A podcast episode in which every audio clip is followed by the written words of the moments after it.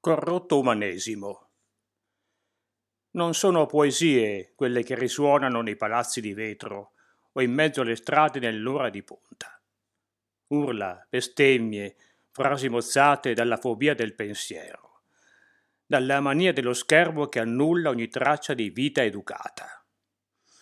Non sono poesie quelle che recitano sui banchi di scuola creature ribelli all'idilliaco stupore prova inetta risposte vincenti.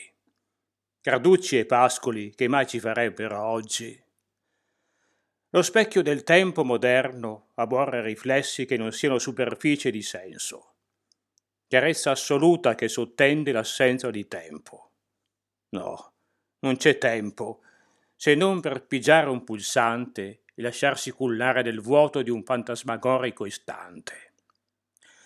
Eppure da qualche chiassoso motivo riaffiora come rigurgito di saturazione una rima baciata dal sapore ancestrale. Un malinteso, nostalgia passeggera per tutti quei secoli sprecati per nulla. Ma che fisime assurde! E allora via, che tutto cominci da capo, più semplice ancora e immediato.